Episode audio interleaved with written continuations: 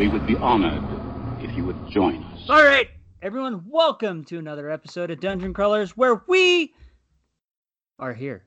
That's right, we're here because a rift opened up in time and space. We got sucked through it. We disappeared for like a month, and then suddenly it spit us out like a two year old baby spitting out their green vegetables. Yep. You know, it's it's all over the plate. It's all over the table. We're back. Um, you know, the universe just didn't like two redheads in Alton. And now Uh, you gotta eat your oh my vegetables. gosh, that's Wait. the name of our sitcom. Redheads two in Alton. redheads in Alton. That's right. Ba-da-ba-ba-da-ba. We totally need. Yeah, I, I think we totally need to make that a, a video sitcom now. Uh, so sometime we're gonna have to come up with catchphrases, but uh, that's not this episode, unfortunately. That's- uh, I think I think that's a challenge. What is your catchphrase of the day? Um, did I do that? No, no, no. That's already no, been no, used. no, don't take that one. Don't take that one. Not the mama. That's already been used. Yeah. Anyways, uh, yes, we've been gone for a while. Uh, I've had to endure some grueling uh, personal stuff that uh, unfortunately has knocked me out of the game for a while. Uh, you know, Krebs has started up school. Uh, teach he, he teaches, so he, he had to start up with school and stuff, so that knocked him out for a while. And and Alton's been super busy with all the amazing stuff that Alton does. That's right. hey. It's He, true. he drinks cocoa on the side. hmm One day he's going to be like a master cocoa maker. Uh, he, he has this long list of all these achievements, and one of those will be master cocoa worker or maker one day. So here's the thing that I will say. Okay, my immersion blender finally arrived, and so I'm starting to do um, flavored butters to go with my fresh bread that I deliver on Sundays. Oh. It is quite excellent. Oh, now I wish I lived in your neighborhood. Okay, so you just topped my my, my cocoa maker thing. Jeez, thanks. Uh, hey, this has been a year. All of us need to do something to cope. For me, it was cooking. I am a master butter blender. That is Alton. master butter blender. Oh Um, no. You know, someone out there is going to make fan art now. They don't even know what I look like, but they're going to come up with something of how they think that my voice would translate into a body. And Yes. because it has to do with butter, the already rotund figure that I hold is probably going to be even slightly more so. And if the no, artwork no, is it may good not enough, be. I mean, look at Ratatouille. You know that that guy was super skinny, and he was a cook. Of course, his dad wasn't. But hey, um, so for the record, we got a for the great record, episode. For you. We're going to be doing another Rad Dome. That's right. The Rad Dome. The Rad Dome is going to be a special event that uh, we're turning over to Alton because he is the master game maker uh, of the group. So uh, take it away. Hello, everybody. Welcome, welcome, welcome to another edition of The Rad Dome. Beep, beep, beep, beep. Boo-boo-boo-boo. Actually, I do have a sound horn for this. There we go. that was Okay. awesome. I know it was totally worth the setup. It just it paid off. anyway, the point is today in the Rad Dome, we're going to be squaring off, but it isn't about uh, the famous toys from my childhood this time. This time, we are returning to a classic fight scenario in which each of our competitors this evening is going to be assembling a roster of three heroes who are going to be rated on three different criteria, which we will get to as each round starts. The way that this is going to go is when each round begins, I will announce what the characteristic that I need them to choose a hero for will be, and then I will take about 20 seconds or so to describe some of what those characteristics could be. During that time, Dan and Krebs are each going to be choosing their hero of choice, and when they come back, they need to argue physical, mental, and emotional reasons why that person would be able to hold their own in that area. After each of them has had their chance to go once through, each will have one opportunity to respond, to be able to try to counter their opponent's argument or say how their hero would be able to outwit. As always, I will be assigning completely arbitrary scores based on my limited knowledge but uh, perfect taste. Uh, as all of you know, my last episode we did with Rad Dome just did so well. Not a single person in the world disagreed with me on anything. But the hope is, is that if you have your own opinions or would like to play at home, please do. Uh, remember, the points are arbitrary. It's not about which is better, only which wins tonight in the Rad Dome. Boom, boom, boom, boom. There you go. Yeah, the only There you the only go. good thing about this is it's a little bit better than whose line is it anyways because you know maybe the points don't matter but they do matter because one of us will win There is a declared winner. And last time Dan won. Dan won Yes. handily. It is true. Yes, and I so, did. because of that, this time Dan got to pick during the roll off, and he chose to go second in the first round, which means that Krebs will need to present first. That gives Dan a slight edge. He will have some additional time to think about his hero, but we'll see how the end of round one goes. In round two, it will swap so that Dan will go first and Krebs will go second. And then at that point, we will determine what happens in round three. But nevertheless, we hope you have an excellent time this evening. Play along at home. And tonight, we welcome you once again to the Rad Dome. For round one, I need you to choose a hero who exemplifies resilience.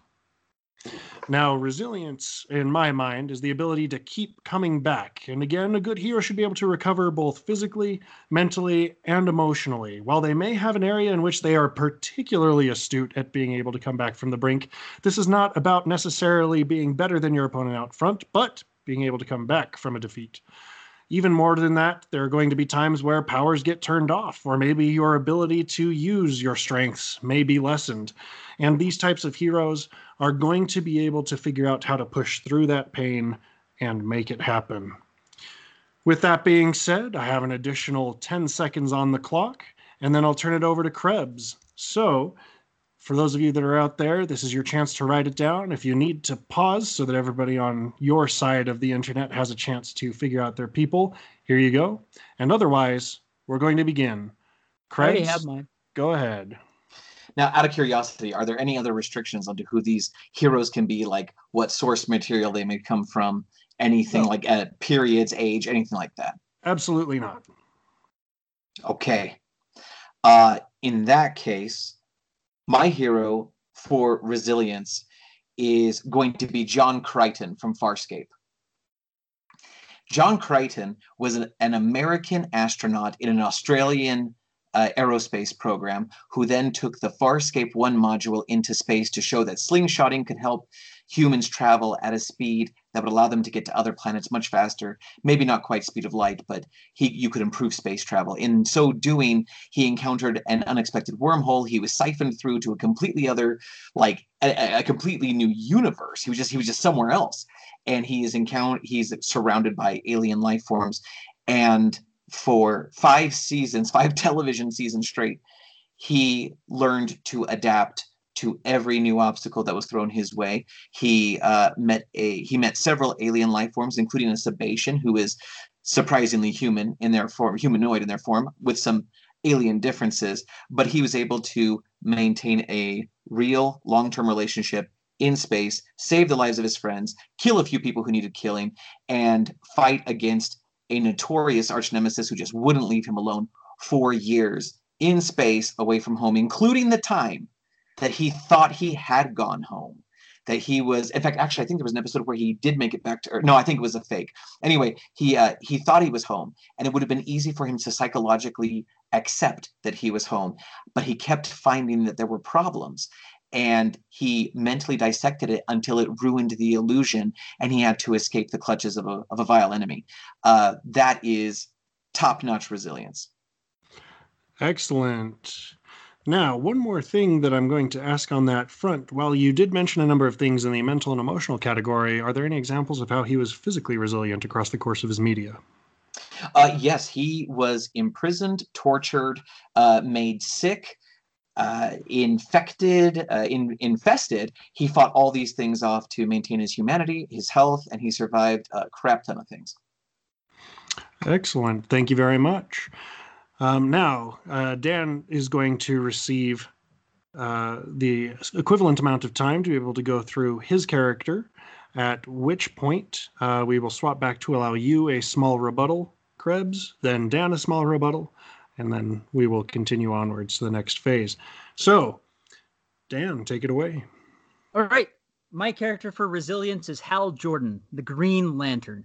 This guy is super resilient. I mean, he witnessed his father dying before his eyes in an airplane crash.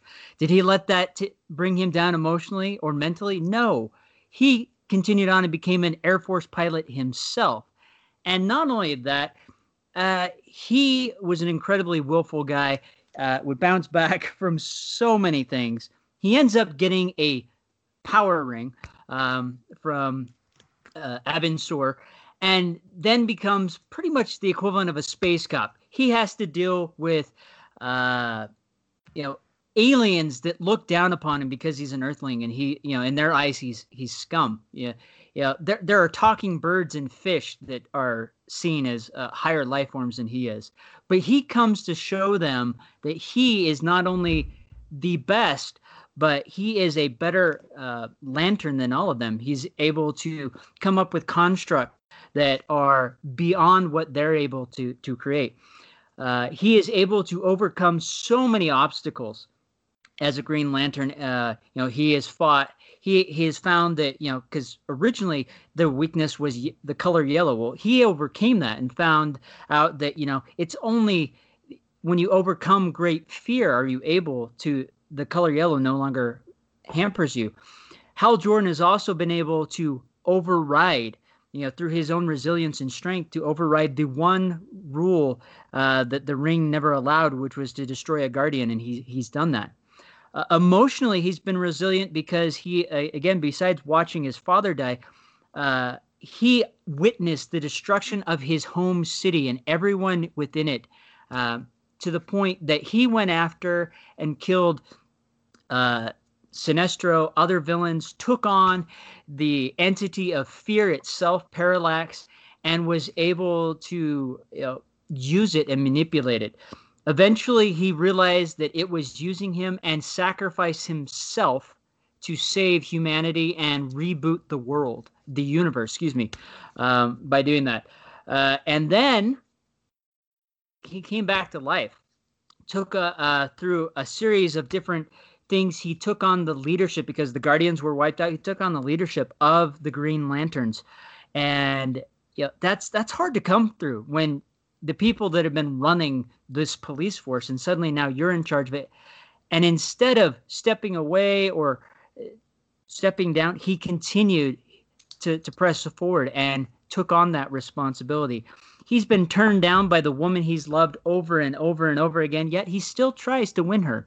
You know, it's it's amazing th- the things he's done. He has come to the brink of insanity and returned to be a stronger, more solid person than ever. And he's been around for 61 years dealing with aliens. He's been trapped, he's been tortured, he's been abused. He makes John Crichton's little time of five years look like a small cruise. Oh, what a Nicely done. throwdown. I very much appreciate that. Um, so, uh, that is a pretty interesting thing. Uh, Krebs, do you have any responses or additions that you would like to make?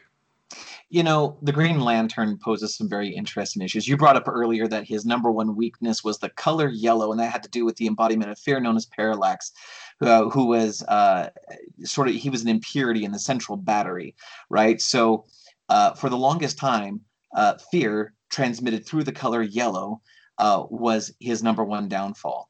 Uh, which always felt like kind of a silly weakness to have. I mean, even Superman, when you talk about kryptonite, I realize it's the color green, but it's not the color of the kryptonite that matters. It's the fact that it's from another planet. It has a corporeal form. It's physical. It's a mineral. That was the thing that brought Superman down. Uh, but here's a guy who, you know, the right frequency of light uh, breaks him down. In addition to that, he, all of his superpowers, even though I will give, I will give you that uh, he has a, a point in the in his arc where he forges his own ring through the power of his own will, like he forges his own ring as any true Jedi would, right?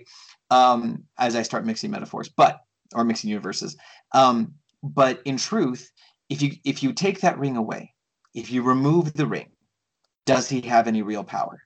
And the answer is he becomes a cocky pilot with emotional instability that is incredibly imaginative and has no power. John Crichton is uh, is himself a genius, an astronaut, and everything he accomplished singularly by himself was through his own capabilities, not through some artifice that was granted to him by a dying alien. Excellent, Dan. Here's your chance to rebut and or ad- append. Well, yeah, no, no. This this is going to be easy and great. You know, uh, you brought up a lot of good points. John Crichton, cocky astronaut, uh, same as Hal Jordan. That's Uh, true. Hal Jordan actually is uh, uh, uh, his intelligence is really high up there. Um, that's something that not a lot of people know, and, and that's why he is able to com- create the constructs he has been because he is very intelligent and imaginative. Um, there are several issues, uh, the comic books, where he is, you know, if he had the same resources as Bruce Wayne, they would almost be equivalent um, as far as intelligence. Uh, so, as far as uh, mentally matched, I think him and John Crichton uh, match up very well. Now, yes, he loses the ring. He doesn't have the power, but you've seen many issues or even uh, movies and stuff like that where he doesn't have the power of the ring, but he can still survive. You know, there's uh, one where he crash lands on a frozen planet. He still figures out how to survive, uses his wits, um, and is very resilient in uh, in an inhospitable world. Um, you know, John Crichton relies a lot on alien technology. Uh, yes, he is really smart. Uh, he is able to, to to pilot the ship, gets thrown out there, but a lot of the time, you know, again, I, I know Hal Jordan does it a lot. They're both flying by the seat of their pants. They're That's both true. relying on on alien technology. Uh, but when it comes to the end of the day, you know, there have been many times where you've seen John Crichton just collapse. You know, he gets captured by by uh oh man, I want to say Scorponok, but I know that's wrong. Uh, it's Uh, Scorpius. Scorpius. Scorpius. And he just collapses. He just doesn't know how to get out. He doesn't know what to do. Hal Jordan in that situation would figure out how to make you know MacGyver it. I'm I'm going to use that terminology since you mix it. He would find a way to turn a toothpick into some weapon and escape. As long as the toothpick wasn't yellow. Well, he overcomes he overcomes the challenge. That's the great thing about Hal Jordan. He's the one that discovers that by overcoming your fear, yellow is no longer a weakness. That's true. So He did do that. You're right. Excellent, excellent. so Thank he you, he everybody. overcomes his own weakness. So, first things first, thank you both for taking your time. While I'm going through and tabulating my scores, this is the part where you each get to rate the other person's character um, as well as your own. So, first things first, let's start with Mr. John Crichton.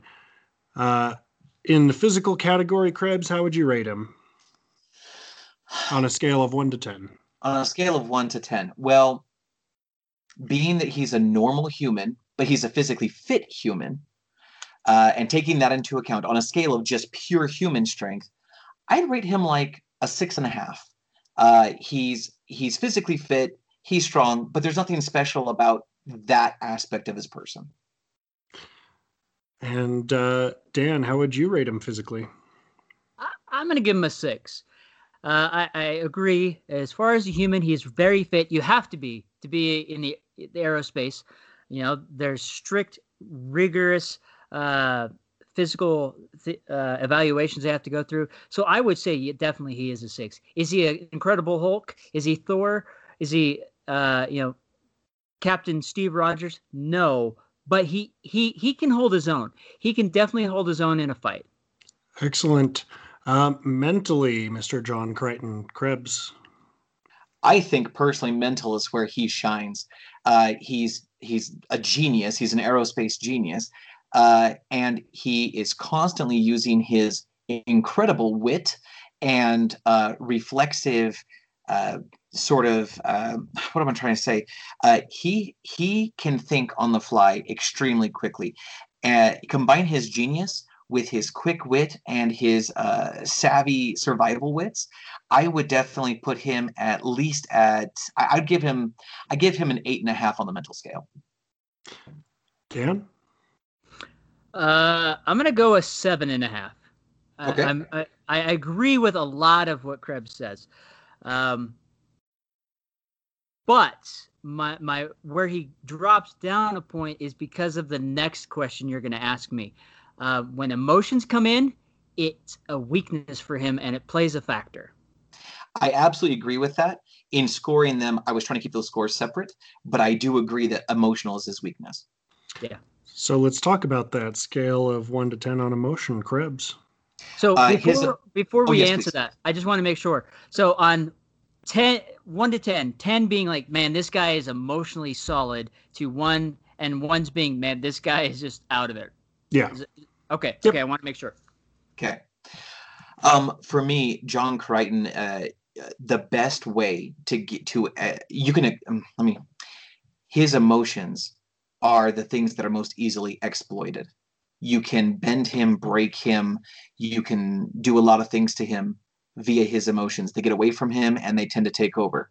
So, as brilliant as he is, he does not allow logic to always win.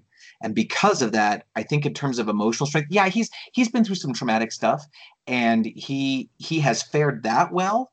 But in terms of being master of his emotions instead of his emotions being master of him i think this puts him like at a four where all four points have to do with his mental stamina or i'm sorry his emotional stamina and his emotional um, sort of uh, ability to survive.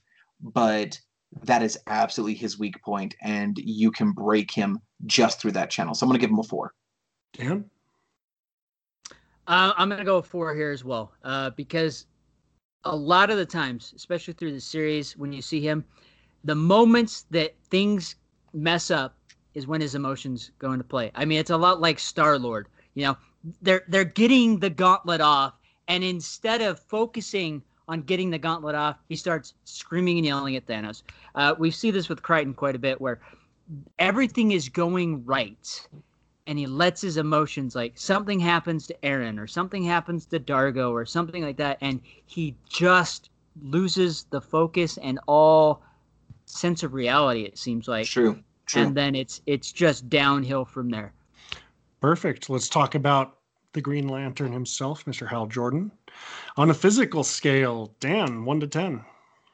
Uh, physically, I, I'm going to say he's a little bit more, uh, you know, I- I'm going to say a seven. Uh, again, we we've got we've got the the rigorous uh, physical training. He's in the military. He, yes, he, he you know uh, he, he's a, a pilot, but on top of that, as a Green Lantern, you know they have to maintain a, a decent shape because these are dealing with the worst of the worst out in the universe the ring isn't their only thing. They are punching, kicking, beating things up. There are times when they don't have the ring, so they have to have some backup. So they do have skill, and and then on top of that, you know, Kilowog isn't going to let some poozer just walk through and be a fat chubby. Ouch. That's true. No, he's he's not wrong. I, I I don't have a ring because I'm not fit. Uh, Krebs, give us a physical score for Mr. Hal Jordan. You know, I think this is where I'm going to be a little bit more generous, and I'm going to say I actually rank him as an eight for everything that Dan said. Um, and I'm considering his physical shape without the ring, without the you know, um, Yeah. without the uh, the power that is imbued to him by the ring. Um, he he is a test pilot, but he's like a, a, completely experimental craft, breaking multiple levels of mock type, you know, test pilot. Um, he's being uh, being the toppest of top guns is his way of life prior to the ring anyway, and then he takes that same mentality into being the Green Lantern. Uh, and I agree with Dan. When when the ring is not around, it's all about his ability to um, endure lengthy runs and to have fights. And and I realize this is a, a comic I realize this is graphic um, universe, if you will, but the truth is, in real life, you get into a fight, any fight that lasts longer than about 60 seconds, and you're just sucking wind. Uh, and and he has to physically fight multiple enemies all the time, with or without the ring, does not matter. Um, and uh, on top of that, all of his journeying through space, his handling of multiple gravitational situations, both less gravity and higher gravity, um, he's had to go through a lot of stuff. So as humans, as humans go, I give him an eight. Okay. On a mental scale, Dan. I'm gonna give him a nine. Uh, meant because using the power ring is a lot of imagination and, and, and a lot of mental skills. Uh, to be able to craft a fully mechanized mech that you can pilot, uh, or even a jet, it is amazing. And these are uh, and these constructs he creates are very vivid and detailed to the point that you know missiles are flying off and they're blowing up the, the correct way. Not only that, Hal Jordan is one of the few people that have been able to use the power ring to actually create kryptonite out of with his ring that actually has weakened uh, Superman because he's been able to get the right radiation frequency. Because uh, really, that's what poisons Superman is the radiation emanating off of that rock. And he is able to manipulate that and create that perfectly that takes a lot of mental skill to be able to create something that specific. Um, so I think mentally he's really up there, as well as you know before he gets the ring, you know. Test piloting these aircraft that are experimental, it takes a lot of mental nerve and, and guts to do that.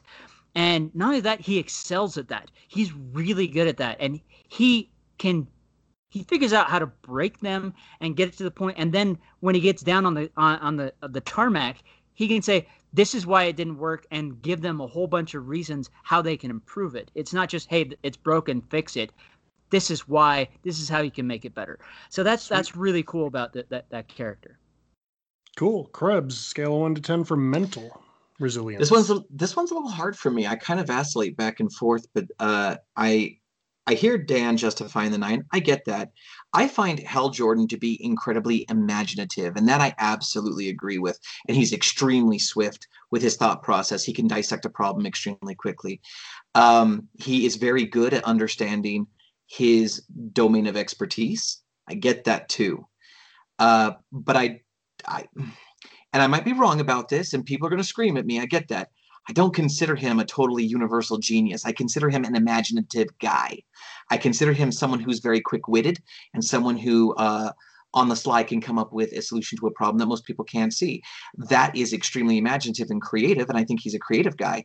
But um, it's the way that Hal Jordan eliminated his weakness was that he fought the embodiment of fear, which meant that for a very long time, fear was something that could get in his way. Um, and that's true of all humans. And because of that, I see that as a very just, it humanizes him for me. And that's a good thing when we're talking about literature. But as I think about his mental acuity, um, very strong, but I'm going to have to go with, um, you know, John Crichton survives despite his weaknesses. Hal Jordan eliminated his weakness. Now, what does he? What does he actually? What is he actually weak against?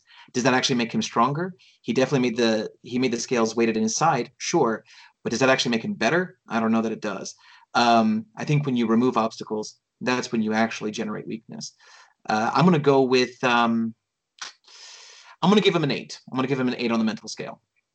Okay, Dan, emotionally, give us a, a number on uh, one to ten for Hal Jordan. You know, emotionally is where he's going to score the weakness for me. Um, he, you know, a lot like Crichton, he struggles with emotions. Uh, he's very quick to anger. He's very quick to uh, irrationality. Um, I'm going to give him a five um, because even though you know he he does tend to tip that scale a lot like Crichton does, he does have that natural born leader that he immediately recognizes when he's made a mistake and then he re-engages and charges forward uh, where i think crichton struggles with that. Um, so I, that's why i'm giving him an extra point above of crichton because he can realize that and re-engage and move forward. Cool. Uh, krebs emotional resilience. I agree with Dan on this one. I think he does score a five. I think he scores a little bit better than Crichton. Crichton um, is definitely a, a passion ball, um, and he's kind of all over the place. He gets centered by other people helping him to center. And I agree that Hal Jordan often is in a solitary situation where he has to center himself. Um, but I also acknowledge that he is in many ways um, in, in terms of emotional intelligence in terms of emotional maturity he's a bit stunted. Uh, dan pointed out that and, and, again this makes for good literature and i acknowledge that but uh, he's chasing the same love interest for years and years and years with no real development uh, no concrete development that lasts. And that is a sure sign of someone who is not emotionally mature and does not learn from from those escapades and mistakes. So um, I'm going to agree with the five because he can center himself, but he's not as emotionally mature as he ought to be if he's going to have galactic power. Yeah. Excellent. Thank you both very much. Uh, just to kind of re-summarize for everybody really quick, Hal Jordan, Green Lantern from the DC universe. Uh, a couple of the notes that I took down. We talked a lot about the death of innocence, right? The way in which he handled his father's death and even the death of entire societies, flying into the beyond. And he certainly knows how to accessorize. Um, though, to me, I do wonder what his superpowers do to interfere with that resilience. Even though some of that resilience is indeed important to his superpowers, I wonder how he as an individual is resilient. Uh, also, I find it, I've always found it kind of funny, the weakness to colors, which I am glad that you both called out. But in the end, as you said, he is not weak to colors. One thing uh, that I liked that Dan brought up that I gave some bonus points for was that he's no James, Cam- James Cameron. He doesn't need aliens to be successful. um, and uh, he is the MacGyver of the stars. I'm pretty sure that I saw an original script somewhere that in dark, in brightest day or darkest night, no paperclip escapes my sight. But I'm glad they updated it before it went to print. On the other hand, John Crichton from Farscape is an astronaut who goes across the universe for five years. He goes on this voyage. That is, in fact, quite a bit longer than a three-hour tour uh, we see that kind of loss of illusion over time. And although he does have to deal with Parasite, really he excels at having sick burns, bro. I appreciated Krebs one two color jabs. Uh, and I also do have to give some bonus points to him as well for being a solo artist. We'll talk about the winner of round one in just a moment. But in round two, Mr. Dan will be going first, with Mr. Krebs going second. Um, I will ask that we shorten our responses slightly in round two, particularly at the tail end, um, so that we have time to score everything appropriately at the end of round three. But agreed. Uh, round two, what we are looking for is adaptability. Again, looking physical, mentally, and emotionally. You'll each have a chance to rebut. But adaptability, in my mind, seems to be being able to deal with unusual circumstances, a loss of support or a loss of the items or powers or things like that that make them them, how does this person keep from going down? While a resilient character may be able to bounce back, an adaptable character should be able to avoid, right? Being able to be taken down. And so, with that, we've got about another 10 seconds that I'll give you both to think about it. Again, I know I'm putting you a little bit on the spot. And those of you at home who are playing, this is a great time to pause and think about your own answers pass it around the room, let everybody have an opportunity. But with that, it is time to continue. Mr. Dan, who is your character? Uh, you know, I have one written down, but I'm going to change it. Um, I'm excited. I originally had Martian. I originally had the Martian Manhunter, John Jones, but I'm going to go with Harry Dresden. Excellent. Thank you very much. Now let's go ahead and talk about on a physical level how is his physical adaptability, mental and emotional adaptability? Justify your answer. Go. So Harry Dresden, uh, again, I, I'm kind of going on a theme here. Uh, mother died early on in life. Uh, he lived with his father uh, pretty much his father was a, a magician that, that traveled around, so he had to be really adaptable. He he never lived in one place for very long. Uh, they moved from place to place. So he, early on, he learned how to be adaptable, how to adjust to this frequently moving lifestyle, uh, which you know has to be difficult for a child, both mentally, emotionally, and physically, uh, to not be able to have roots. Not only that, uh, at that early on in his life, his father mysteriously dies. His whole world is turned inside out, and then he's kind of brought in by his this uncle that he doesn't really know. Uh, which then teaches him about magic and this universe uh, uh, uh that's out there that he never really knew existed. So he, he quickly adapts from this world world of moving around. His father dies. He now has his family he didn't know about. There's now this ma- world of magic that he's learning. He quickly develops this talent and then finds out his uncle is training him to be ev- an evil sorcerer and then has to kill his uncle be, to save himself which it can't be an easy task because his uncle's this huge master sorcerer uh, black magician dude he ends up doing that. And then there's this massive council uh, you know that sees him as this evil person that they have to slay. And one person speaks up for him. He and he be he's granted clemency kind of you know it's kind of like on parole. Um, and he has the the wardens constantly harassing him every time he makes a move they they're ready to to arrest him and kill him. And does he let that let bring him down? No he doesn't. He doesn't let him affect him mentally physically or emotionally. You know he keeps doing what he does best helping other people. He helps them find things. He helps them solve mysteries. He he helps the chicago police. He continues to do this despite the fact that they hate him despite the fact that they want to kill him. Eventually he's found innocent it, they let him go he eventually comes into the fold of becoming a warden himself you know reluctantly but he adapts to the situation because they need him and they need his expertise he helps other people. And every situation that comes to him, no matter what it is, he has to quickly adapt. He thinks on his feet. He's brilliant. He's really smart. And no matter what situ- situation comes his way, he's able to adapt to it, find what needs to happen so he can solve the problem. Perfect. Thank you very Nice. much. Krebs, who have you chosen?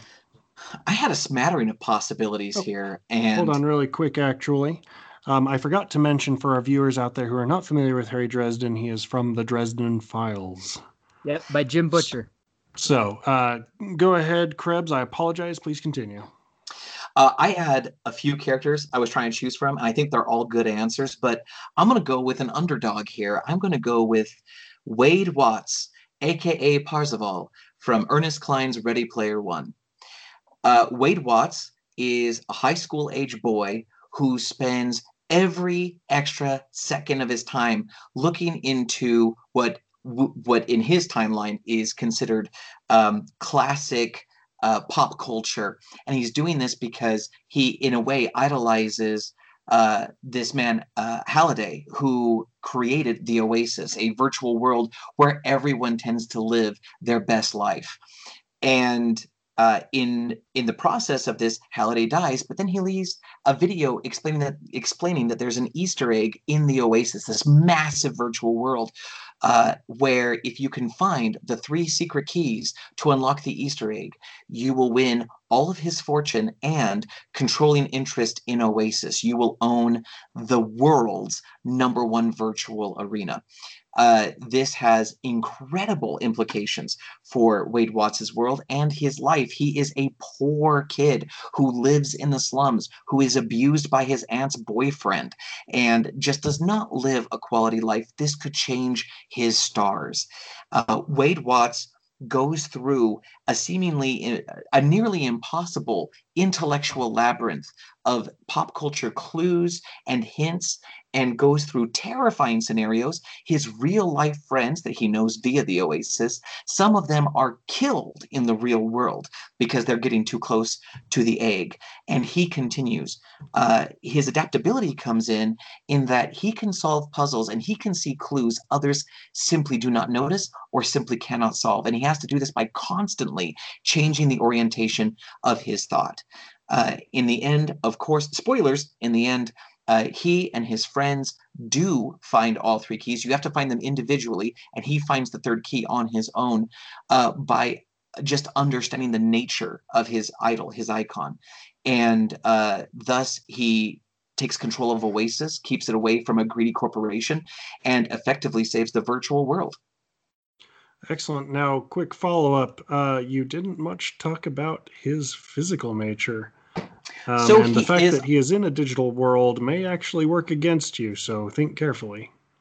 Yes, I totally agree. As a high school kid who lives in the slums, he is physically unimpressive. In fact, he's just kind of average in looks and everything, which is sort of the beauty of his character in literature. But um, when he's in the world of the Oasis, uh, he has his avatar, and because of his success uh, as a as a gunter, as an egg hunter, uh, he is able to uh, purchase modifications for his avatar that give him certain advantages and ultimately he takes these into combat uh, where in all actuality if he can't get out of the oasis they can kill him in the real world.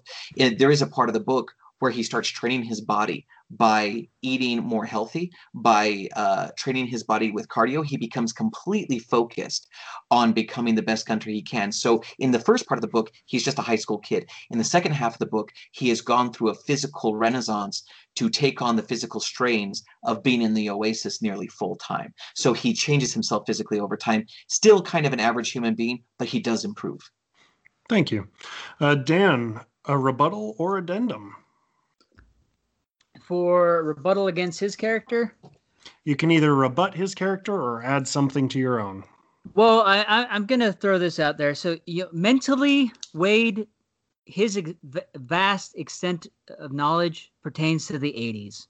It's pretty much it. You know, that, that's because he focuses so much on there.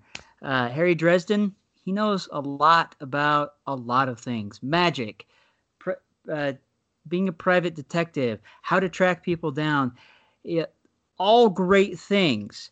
Uh, he's in great shape because you know he he's got to fight people. You know, he doesn't rely just on magic. He also relies on his wits and his strength uh, of, of character as his physical strength. Wade, you know, unless he's in the Oasis, again, he's not very impressive. He, he yeah, yeah. His avatar, awesome, but it's an avatar in in cyberspace.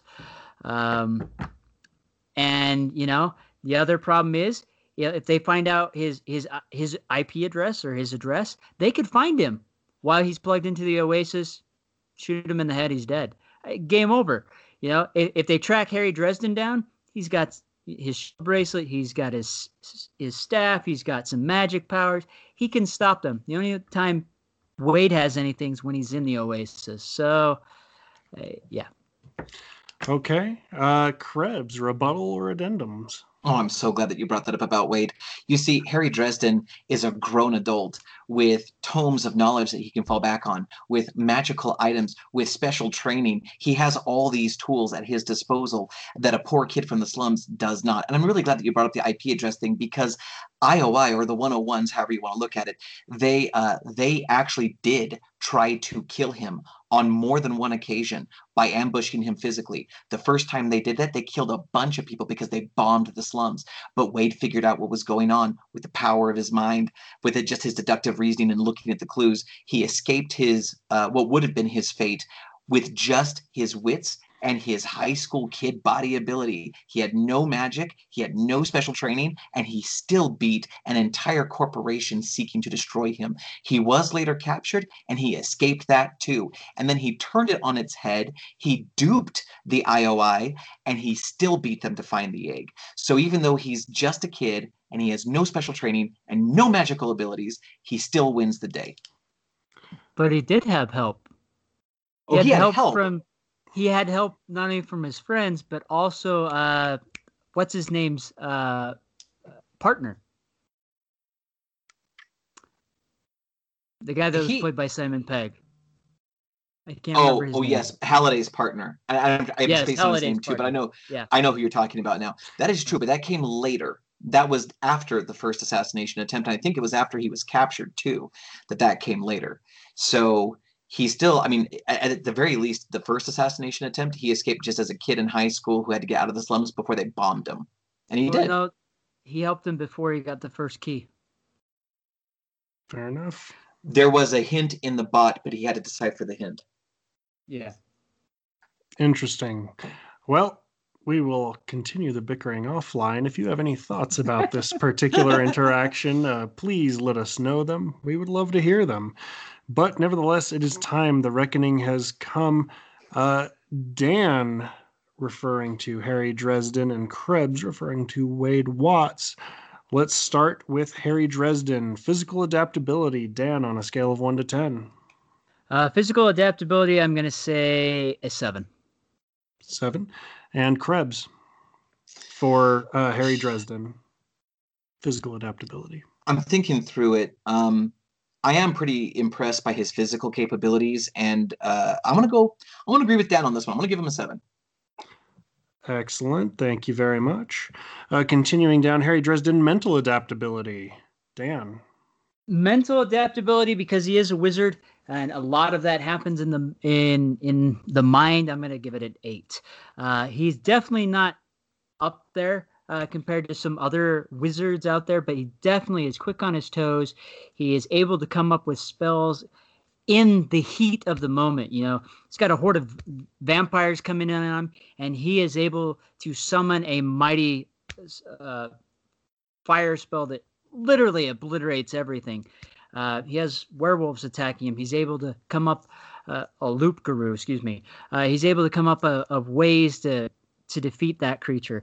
I mean, there's even a point where he takes a pile of bones and reanimates a T Rex to fight a, a goblin demon from the Nevernever. Uh, that takes a lot of creativity and mental fortitude and adaptability. Krebs, a scale of 1 to 10 for Mr. Dresden's mental adaptability. Oh man, um, Dan makes some really solid arguments. I mean, he's persuading me over here. Um, I was my my initial response. I'm going to stick with it, but my initial response was more of a seven than an eight, and the reason is, again, he's um, he's relying a lot on training. I do agree that he adapts. I do agree that he invents and that he innovates. I agree with all those things.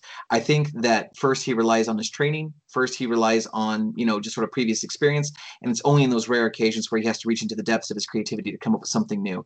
Um, but that doesn't mean that he's weak-minded. In fact, if anything, that shows his strength. I think that both he and Wade have encyclopedic knowledge of their areas of expertise. Uh, I'm going to give him a seven because I think he falls back on ha- on habit before he falls on adaptability. Fair enough. And for emotional adaptability, Dan. Emotional adaptability. Again, I, I, I think I'm getting a theme here because, uh, again, he, he does struggle with emotions. Um, but that, I think that's what makes a good character. Anyone that struggles with emotions. Uh, I'm going to give him a five, just like I did with Hal Jordan. Uh, he does struggle. You know, you you threaten a friend, man, he he just loses it. You threaten a woman, a child, he loses it. Uh, it, it it doesn't matter what how bad the bad guy is. They threaten a child, he's after them. Um, but the one thing I do give him is he doesn't care about his, himself. He will go to you know to the mat for someone else. He doesn't care about himself. He cares about others, which gives him a. That's where I, I bump him up emotionally because that takes a lot to to put your you put self below others. So correct. a five. Um, yeah, I, I I'm trying to decide between a five and a six. Uh, he's he's a bit more mature than both Hal and John Crichton, in my opinion, and as an adult, he's by default more mature than than Wade Watts, and he I, I think he kind of maybe out of necessity he puts his calling before himself, which is a good thing, but it also means that um, he doesn't have he doesn't take as many opportunities for emotional growth or for um, emotional experiences because they're just not important to what he does. Um, he does have some romantic relationships. He does have some times where he he is m- like mentally emotionally tested. Um, I I struggle with this one. I'm not entirely sure where I fall. So you know what? I'm going to split the difference. I'm going to give him a 5.5. Excellent. Okay, moving over to talk about Mr. Wade Watts from Ready Player One. Uh, Krebs, physical adaptability. Uh, he starts off a high school kid, and by the end of the book, he has trained his body to be far more fit. He he's he's come a long way. Um, physical adaptability for a, for a kid in his age range, I'm going to give him like uh, because of the changes he makes in the book. I'm going to go. I'm going to stretch on this one. I'm going to say seven. Okay. And Dan. So if we're look if I, we're comparing him to other kids his age, that's different than comparing him to Harry. Definitely. That's true. Um, physically, I don't think he's very imposing. Uh, you know, compared to Hero or Hero, uh, yeah, no. I mean, that kid's a not only is he a ninja in the Oasis, he's a ninja outside the Oasis. So I want to say physically, I'm going to give Wade a five um, because he's he, he's just not intimidating. And if it comes down to a fight, he just he can't. I don't think he could really hold his own. Uh, other people in his his little gang could definitely. Um, you know, like Aech Aech. Oh yeah, totally. Yeah, can hold her can hold her own. Okay, uh, mental adaptability, Krebs. I think this is where Wade's strength really shines. Um, yeah, I realize he knows a ton of 80s pop culture, but it's not just the the pop culture knowledge. He has to look at all the clues, all the virtual worlds, and the real world in ways that other people don't see things. Um, I'm gonna. Th- this is his strength. I think, especially considering his age, I want to give him an eight and a half. Okay, Dan. Um, I'm a lot closer to Krebs on this. I'm gonna say seven and a half. Uh, not quite an eight. Um, I, I love the '80s, but, but um, he does have he he, he does have uh, leadership skills. That definitely ranks him up there. He is able to unite all these people into this unified force. He's able to detect things. I mean, and pick out these hints uh, where the, the Easter eggs are are hidden. Uh, he does a great job at that. That definitely for a guy in high, a kid in high school, that is really, really smart. Um, you know, I, I don't think if I were in that same situation where I would I be able to do the same thing.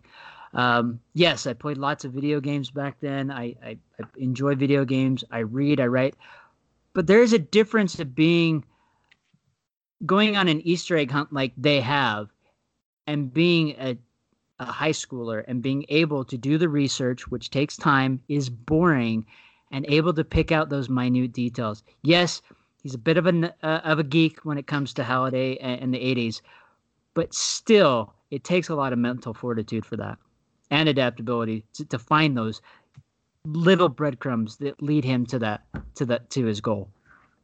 Excellent. Uh, for emotional adaptability for Mr. Wade Watts, Krebs, one to ten. Uh, again, taking into account that taking into account that he's a high school kid that kind of transcends being a high school kid, and in the period of the book, the book covers I think a couple years of, of time, but um, uh, he he's a high school kid who lost his parents, was abused at home, lost his abusive aunt and her boyfriend and the cousins, uh, people were murdered in the process of him trying to find this egg. Um, his friends were captured, some were murdered. Uh, he had to sacrifice. There's a point where he had to make the ultimate sacrifice. He thought for a split second, actually, thought um, leading up to that action, that if he did this, yes, it would save everybody and it would stop the IOI, but it would also stop him from getting the egg. That's what he believed when he took this this sacrificial action and he still did it. Um, and uh, in, he taught himself uh, to be master of himself. He he disciplined himself. All uh, he he he accrued quite a bit of wealth at a young age prior to finding the egg, and he spent it wisely. He invested it, and he protected himself. Um, I'm going to say that on the emotional scale, especially for being a high school kid and for all that he suffered through and all that he saw, um, I think that he adapted quite well to his scenario. I'm going to give him a nine just out of what he had to do at that age. Damn. Oh, I can't go a nine. That's that's impossible. Um, I'm gonna go a six. I'll go a six on this. Um, he invested money, yes, but he had someone guiding him in those investments. Um, you know, Halliday's partner that he only paid a quarter uh, per year. Um, you know, that's that's the that's he had a lot of guidance to do that. Had he not had that guidance, I don't think he would be invested like you know as done. Yes, he had some emotional adaptability. Instead of taking all the power for himself, he split it up between him and the rest of the gang, so it was shared equally because they all equally fought that battle. Um, that's a huge thing in my in my opinion. I don't know anyone in high school that would think of that. You know, if you were given a million dollars, would you share that between your friends? More often than not, no. They'd hoard it all. Um, uh, I would like to say that I would have done that had that situation been, you know, something I went through, but more than likely, I, I probably wouldn't have. I would have bought all this cool junk. Um, so that's why I, I'm definitely giving him more of a six. I'm definitely scoring him high emotion, more emotionally than you know Harry or even Hal because you know Harry's a lone wolf, Hal's a lone wolf, but Wade uh, goes from being a lone wolf to being a pack. You know, he and he thinks of the pack, and it's not just him. Excellent. Nice. Thank you very much. Uh, just to kind of pass some of the notes that I took down, Harry uh, from the Dresden Files, right? Uh, I was a little disappointed to see kind of a cliche death of a parent going on, but nevertheless, we show that he moved all over the place. And through all of that, because of his lineage, it was asserted that he was evil. But even through all of that, he was focused on helping others, which earns a lot of points in my books. Um, and uh, with that, you know, no game over, man. And that feels pretty sweet. Uh, he's also got four awesome names. So, without either of you looking at your phones, I do want to ask can you give me Harry Dresden's full name for bonus points? Oh, I cannot. Dan's got this one. Oh my gosh. Uh, I know it's Harry Copperfield uh, Dresden. I know there's a middle one. Oh my gosh. I can remember three of them. I I have the answer, but it's on screen. I would not have known this off the top of my head, so I will not say it. I can I'm remember gonna, three of the four. I'm gonna call that right there. Harry Blackstone. That's right. Copperfield Blackstone, Walks. Copperfield. Now, yep. What about our friend Mr. Wade Watts? Do either of you know his middle name? No. I'll give no. you a hint. His initials have to do with a particularly famous uh, MMORPG. Is it Oliver? Last two decades. It is Owen, Wade Owen. Owen. Watts. Wade Owen Watts. So no bonus points for names, but nevertheless, talking about Mr. Wade Watts from Ready Player One, uh, he had to to utilize your words, wade through an intellectual labyrinth, mm. which is a perfect summary of the movie Labyrinth. Uh, he is empathetic, uh, and although he does have to deal with uh, some buff debuff problems, and uh, I'm not a huge fan of his of him taking performance enhancing bugs. Nevertheless, I gave him some bonus points. So, thus far, before we move into round three, I hope you all have gotten comfy so far. Uh, in round one, we had Hal Jordan, the Green Lantern himself, going up against John Crichton from Farscape. John Crichton came out front and was doing the very best that he could, but Hal Jordan pulled it out from behind for the win. Going into nice. round two, he stood there to fight against Wade Watts, who took him down after a little bit of effort to, ha- to be replaced by Harry Dresden, who came out and was also taken down by Mr. Wade Watts. Ooh. Which means that right now you are both one and one. In round one, we had Hal Jordan win resilience and in round two, we had Wade Watts win adaptability. Because both of you have actually scored exactly the same across the two rounds. Oh. I am going with the highest scoring character, and it is very close, mind you. Krebs, would you like to go first or second in Ooh, round I'm- 3 I'll be honest, I was actually surprised. Um, I will go second in round three. I'll go second in round three. Sounds excellent. And so, for those of you still playing at home, I hope you've taken the time to tally your scores, see how you're doing, and describe the epic battles that are unfolding in your living room.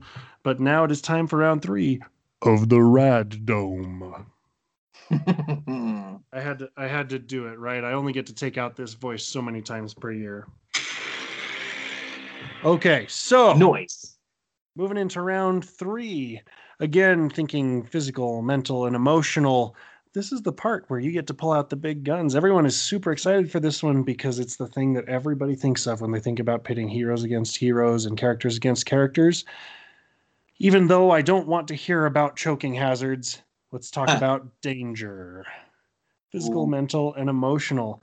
Now, danger is about the way that this character is going to be able to represent themselves in a given conflict. It doesn't necessarily mean that they're always the one with the biggest gun or the biggest fists, but it does mean that they are going to be able to do the most damage in the least amount of time. Or at the very least, the most damage. If they can't do it all at once, they will make sure that by the end of the fight, there is no more fight. And uh, for those of you who are at home, again, take a second to pause, let everybody have a second to come up with their own heroes. But at this point, I would like to open up the floor to Mr. Dan Swenson. Danger. Ah, this is going to be fairly easy. Uh, I'm going with Batman. Ooh. Batman. Because let's face it, he hits every one of these points because he, you know, mentally, he has a well thought out plan for every superhero and supervillain out there. He knows how to take them out quickly, efficiently, and permanently. I mean, come on, he's got kryptonite stored to take out Superman uh, in case anything happens. He knows how to dismantle Lex Luthor's entire world at the touch of a button, and he can do it. He can take out the Martian Manhunter. He can take out the entire Justice League. And all it takes is just one thought and one decision. You know, we've seen it uh, in the current comic series, Batman, the the Batman who laughs. It's Batman that goes evil. He's infected by the Joker gas, and he quickly, quickly takes apart the entire Justice League. He takes down and creates a criminal empire um, that it quickly destroys every supervillain out there and brings them under his power. So definitely, not only can he is he dangerous by because of his well thought out plans, but he is also dangerous because if he were to become evil, he would wipe out everyone that would even challenge him. So much so that Darkseid even takes him under his wing and makes him, uh, you know, he he's able to sit in the monitor chair, take control of it, which takes huge mental fortitude and emotional fortitude. And Darkseid twists him to his to his own needs. But even though he has done that, Batman is still his those wheels are still turning, and he comes up with a plan to overthrow Darkseid and starts manipulating powers that be to take out Darkseid. Yes, he wants to be in in control because you know he's been broken, but it's still there. Uh, he's he has suffered a lot of mental and physical. He has had his back broken by Bane, and he has rehabilitated himself and come back. He has been killed, thought that he was killed, and thrown through time, and had by bouncing through time has still been able to survive the dangers of being back in the prehistoric time fighting dinosaurs, being a swashbuckling pirate, um, going through the Victorian era. I mean, it, it, it's countless things, and he's always been able to adapt. He's been resilient, and he's still just as dangerous today as he, when he first donned the bat suit.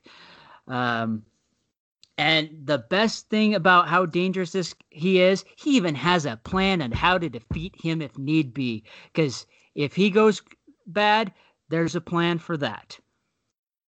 Hmm. Interesting. Very well. Mr. Krebs, introduce Uh, your fighter, please. Uh, first, uh, I would like to talk to Mr. President and congratulate him on his uh, selection of hero. That was an excellent choice. Thank you. Uh, all right, moderator. Here we go. Um, I'll be honest. I had a few that came to mind, and it was a very hard choice. But I'm going to go with um, I'm going to go with kind of a. I went with an underdog last time. I'm going to go with another one this time. I tro- I chose Andrew Wiggin, who is also known as Ender from Ender's Game you talk about the danger uh, of a character and the danger that they present, not just to win this fight, but to win all fights. In fact, that was a premise that was expressed in the book Ender's Game. That was the first place I ever saw such a concept that you don't just try to win this fight, you try to win all fights. At the age of six years old, he was fighting bullies who were eight and 10 years old. Uh, and he knew at six that he had to win not just this fight, but all fights. And so he took it to the next level that most children would never think to do. And unbeknownst to him, he accidentally kills the lead bully, but it does exactly what he intended to do. While he is then inducted into battle school after being asked about why he continued to fight the way that he did and, and giving the answer that he did, uh, that by showing superiority now he has prevented future struggle. Um, Graff takes him into battle school, and there he is relentlessly teased.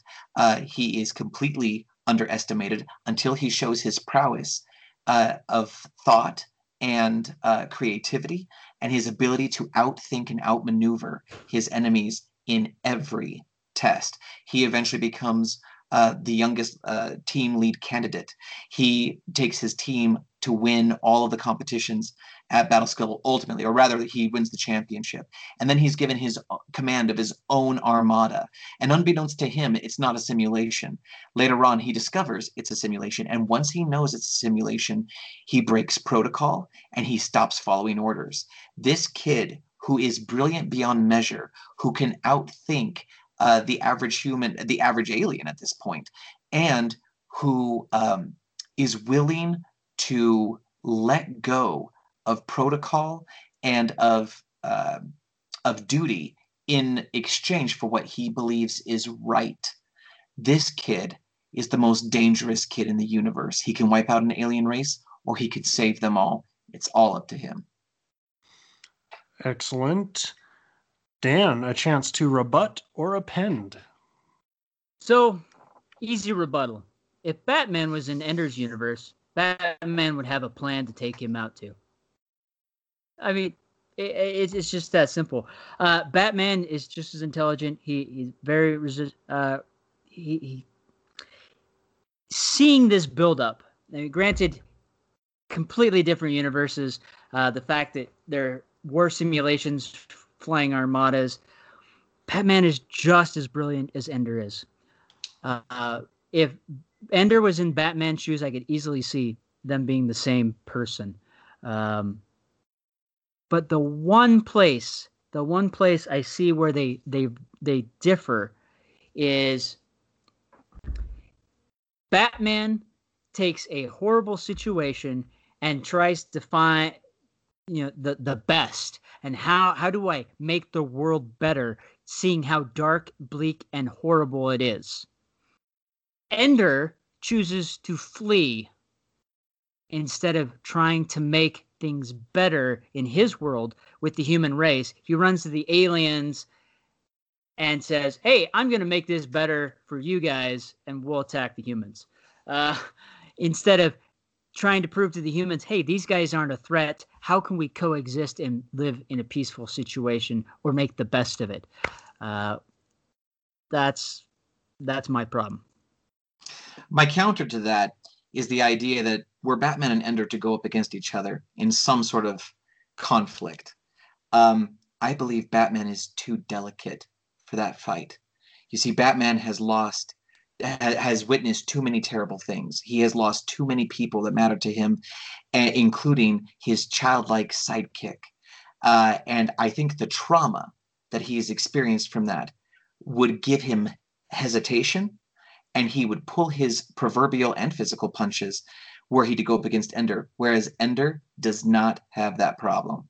And I think Ender would ultimately be willing to do the thing that no one would think to do. Whereas Batman would think of the thing that no one was willing to do, and he still wouldn't do it because Ender's a kid. Hmm. Yeah, you haven't seen the issues where he's beating his son up. Damian Wayne as the Robin. Uh, yeah, uh, he doesn't pull punches there. Excellent. Gentlemen, thank you both. for Good job, for participating so far. I like your choices for this round. Um, and I won't jump ahead because first things first, we need to get your guys' scores down. So, Dan, physical danger for Batman. Uh, I think Batman physically, the danger is a nine. I mean, he is not afraid to pull a punch. He will beat the Joker or whoever needs be to a bloody pulp if he needs to, uh, to stop them.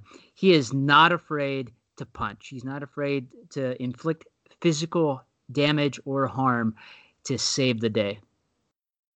Krebs, physical danger for Batman.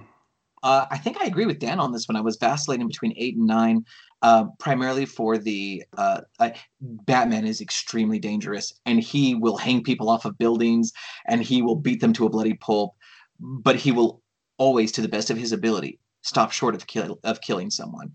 Um, and so I I think I'm going to side with Dan on this and go with a nine. Mental danger for Batman. Dan. I, I again, I uh, I want to go a nine with him because mentally he is very dangerous. He has formulated detailed plans to precisely take out every member of the Justice League, every superhero out there, every supervillain out there, and not and their detailed plans. Do this, do that. If you do this, this will happen, and all these things. That takes a vast brilliant mind. And not only that, all of his gizmos and gadgets are things that he has designed. The Batmobile, the Batwing, his suit. These are all things that he has designed, and he's constantly improving and making better. Um, and that takes a lot. And and not only that, he does that all by avoiding using guns. I mean, that's just fantastic.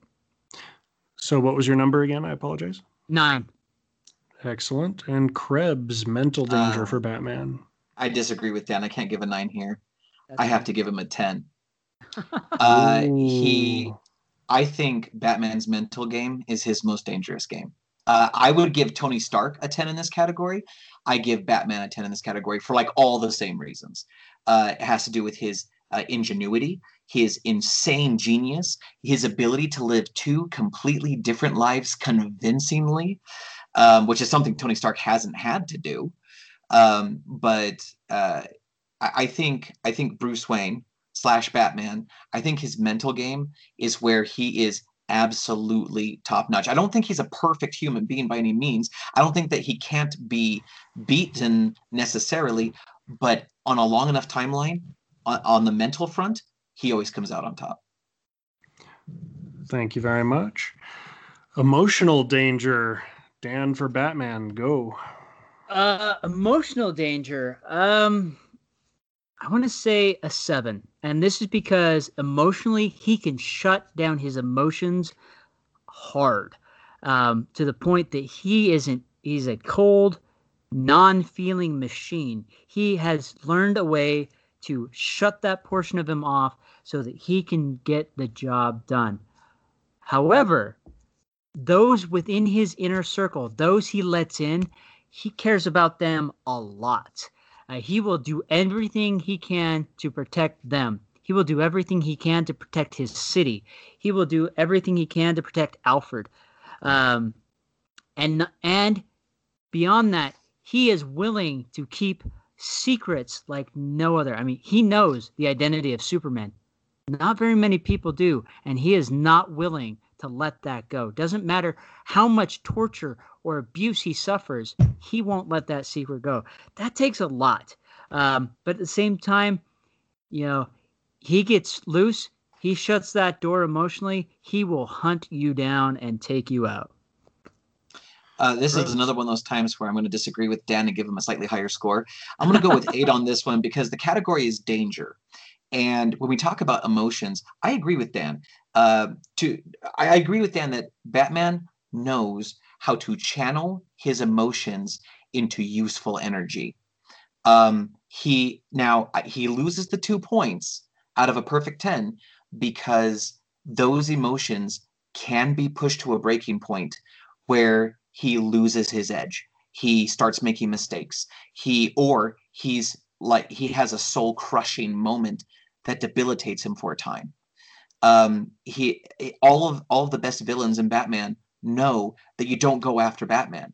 You go after alfred. You go after robin. You go after the gordons. You go after innocent lives. You do the things that matter to him because batman does not matter to batman. So you don't go after him. You go after the people he cares about. Um, those two points are his uh, exploitation. But the other eight points are because even when he's furious even when he's heartbroken even when he is passionately disturbed he can channel that into useful energy and still get the job done almost every time Excellent. Thank you. Um, a uh, uh, yep. I, I'm actually not going to do that quite yet. So let's jump over to Krebs talking about Ender, Mr. Andrew Wiggin. his physical danger again we have to take it this under the lens of he starts off as a six year old he ends the book at about age 10 or so if i remember correctly or something to that effect um, uh, yeah it's it's about 10 so from the time from the start of the book to the end of the book he physically kills an older kid um, it's on accident but he does it with sheer force of his six year old body. Um, and it's because he made up his mind to do serious damage and so he did the best he could. Uh, i think he's a kid who does the most he, he can with what he's got. In other situations he does get into some bullying situations where he's physically intimidated or he has to get into a fight with someone. Um, his physical danger is generally speaking not high but he has moments where he does incredible damage i'm going to even those things out and given his age i'm going to give him a six Dan. Uh, you know, physically, I'm gonna go a five. Uh, he's not very intimidating. I do agree with the points uh, that Krebs brought up, where you know he made the decision, he went through with it. Um, but he's not a scary. You know, when you're looking at someone like that, you're not seeing danger. Um, and he only goes to that point when it's like, hey, I have no other choice. He's backed into a corner. Um, that's when he becomes dangerous. You keep him out of the corner, you're pretty much in control of the situation with him, physically. Nobody puts Ender in a corner. No. Okay, uh, Krebs talking about Ender for mental danger. uh, again, I, I taking into account his age, but also what he accomplishes. This is where I think Ender shines. I'm giving him a full ten. He's a little kid, but he's a little a little kid with extreme mental potential, and he exercises that potential brilliantly to the point where adults cannot control him. He's in control of what he does. Um, I give him a ten. Given his age and his situation, and the fact that he goes from destroying his bullying problem all the way through uh, finding his own solution to a galactic problem. Dan. Uh, I'm not going to give him a 10. Uh, I'm going to go. I'm going to go an eight. The reason he loses two points is, eh, yes, this is his greatest skill, but he loses those two points because, as brilliant as he is, he didn't see that he was being manipulated. He didn't see the strings that were being pulled to get him into this place, um, and so that really kind of pulls him back. And, and not only that, he gives up on humanity uh, in in a way. So that really mentally that kind of doesn't jive for me. So I'm giving him the eight. Um, I'd like to throw a cher- I'd like to play the cherry on top card here. Um, but that's what makes him dangerous. Uh, he is human. He understands what's at stake, and he makes a very difficult choice because he has determined of his own volition that humans are the greater danger. And so instead of annihilating an alien race and preserving his people, he is now the most egregious threat against all of mankind. And it's all on his own.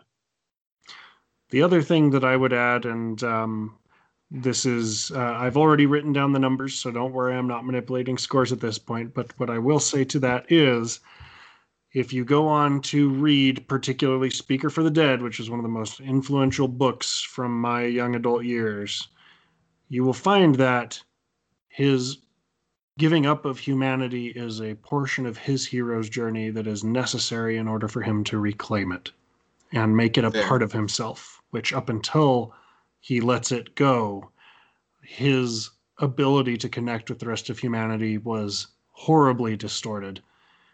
And by being able to reconnect, in my estimation and belief, he actually became one of the most human people to live.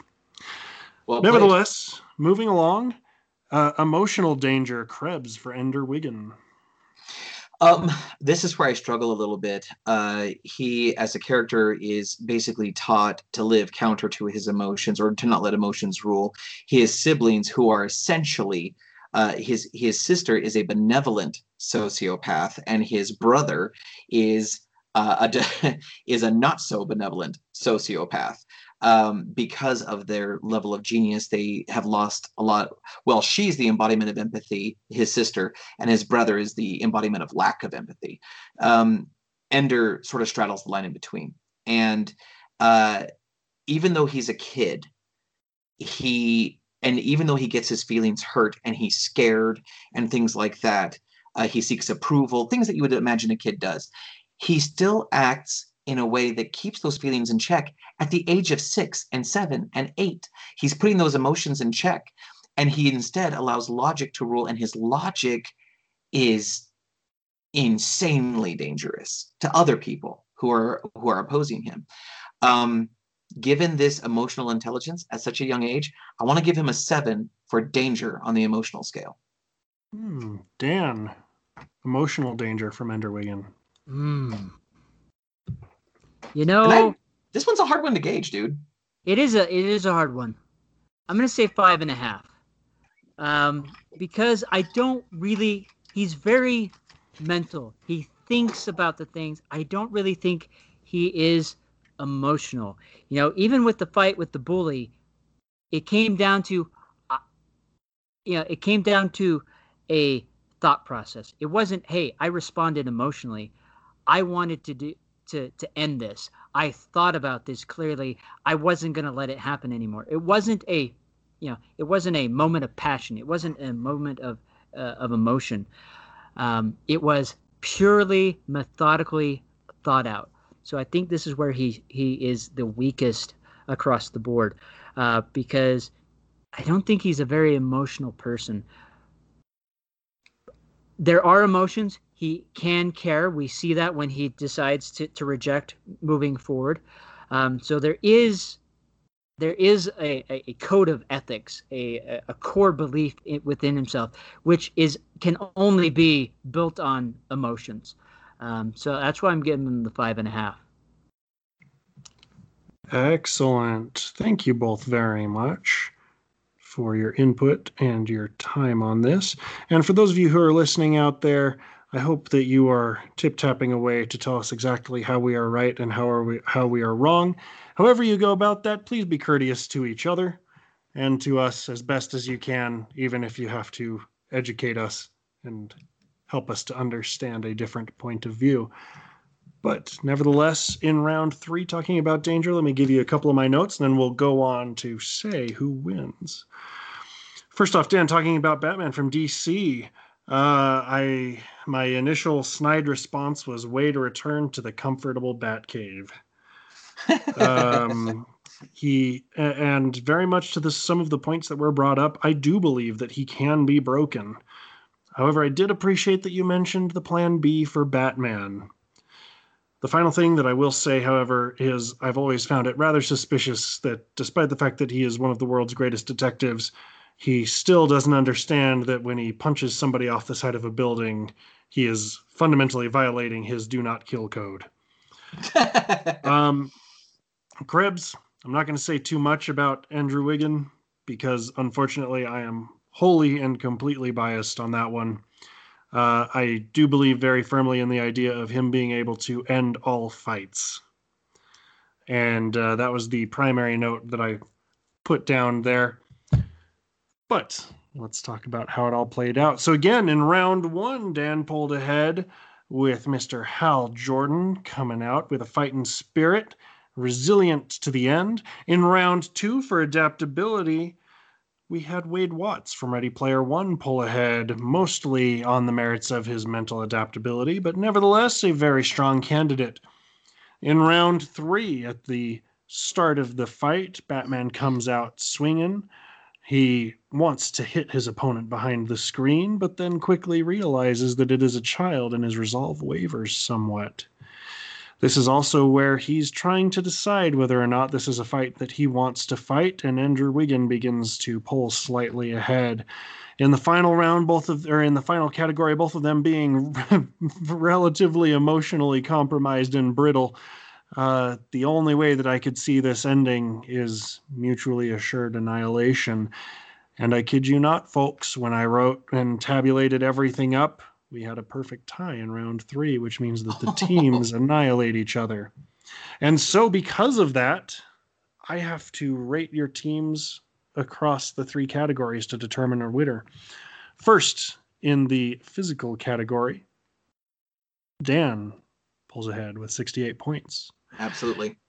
In the mental category, which was by far our strongest category, Krebs you took first place with 77 points, which means that in round three, it comes down to the emotional stability of our teams.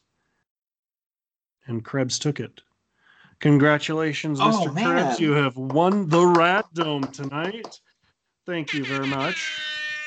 I'll be honest, when it came down to the emotional score, I thought Dan's characters were going to take it. I really did. You guys were very, very close. Um, uh, very, very close uh, in mental and emotional categories. Uh, Dan had pulled away in physical by a fairly reasonable margin, but you were Yes. s- you were slightly ahead in mental and moderately ahead in emotional, and so it all came together. But nevertheless, that leaves it out to you guys in the real world. Please tell us how we're wrong. Tell us how we're right. Post your brackets and let us know which characters you wanted to see enter the Rad Dome tonight.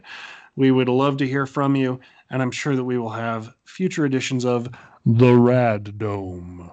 And Elton, thank you so very much for running the Rad Dome. I love the Rad Dome. Win or lose, does not matter. It's always a good time. Dan, that was an awesome fight. Thank you, buddy. Yep, yep, yep. So it's now 1H. Uh, we both won one.